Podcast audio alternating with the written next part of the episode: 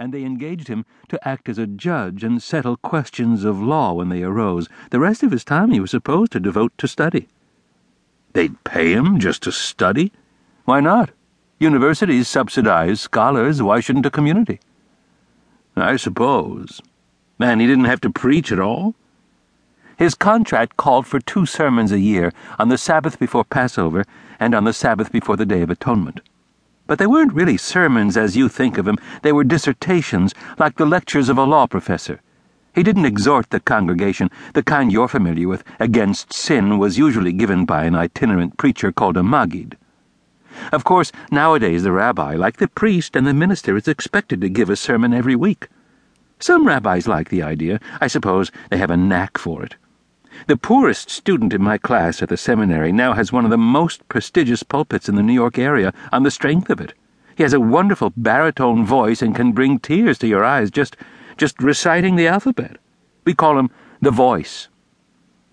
Reuben Levy? asked Miriam, the one who explained about the parables? The rabbi laughed joyously. That's the one.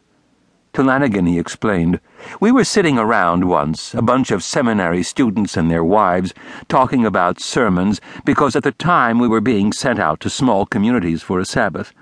Levy explained that in preparing a sermon, he didn't search for examples and parables to illustrate some point he was planning to make. He worked it in reverse. When he heard a good story, he'd keep it in mind and then build a sermon around it. Like the fellow who got a reputation as a crack shot by firing first and then drawing a target around the bullet hole? suggested Lanigan. Exactly, said the rabbi. As Miriam went out to the kitchen for the coffee, the rabbi went on. My own sermons are always of the dissertation type. You see, three times a week we read portions of the Pentateuch, so I tie in my sermons with the portion of the week. Then you always have a subject, said Lanigan. That should make it easy.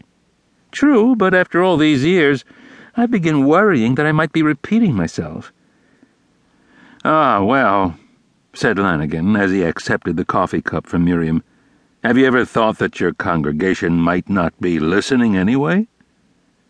The rabbi smiled sourly. Thanks.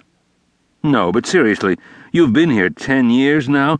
Twelve. So if you were to give some of your old sermons, the ones you gave when you first came, who'd know the difference? I'd know, said the rabbi. But look here, you say your sermons are like a professor's lectures. Well, they give the same lectures year in and year out, don't they? I mean, a new class comes in and they have to cover the same ground. Now, I'll bet that in the 12 years you've been here, a pretty fair hunk of your original congregation has gone. Died, moved away, retired to Florida and a lot of new folks have come into town, so if what you told your original congregation was important for them to know, it's just as important for the new ones to know.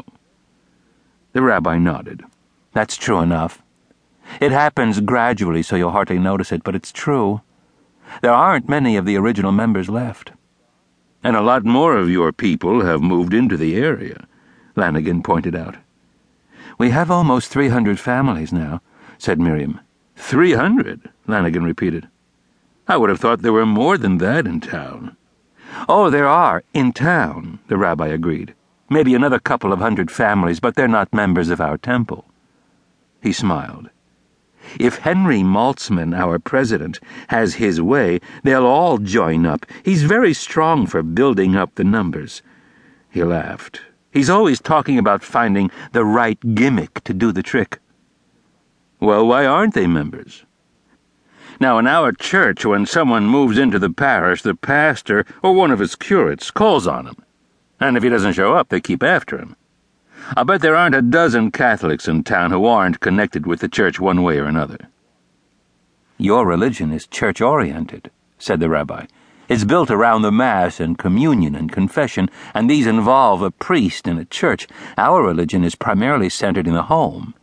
The Sabbath is celebrated in the home. The Passover feast takes place in the home. Besides, the financial structure of the two is different. Ours is based on membership, and the annual fees of necessity come to several hundred dollars a year.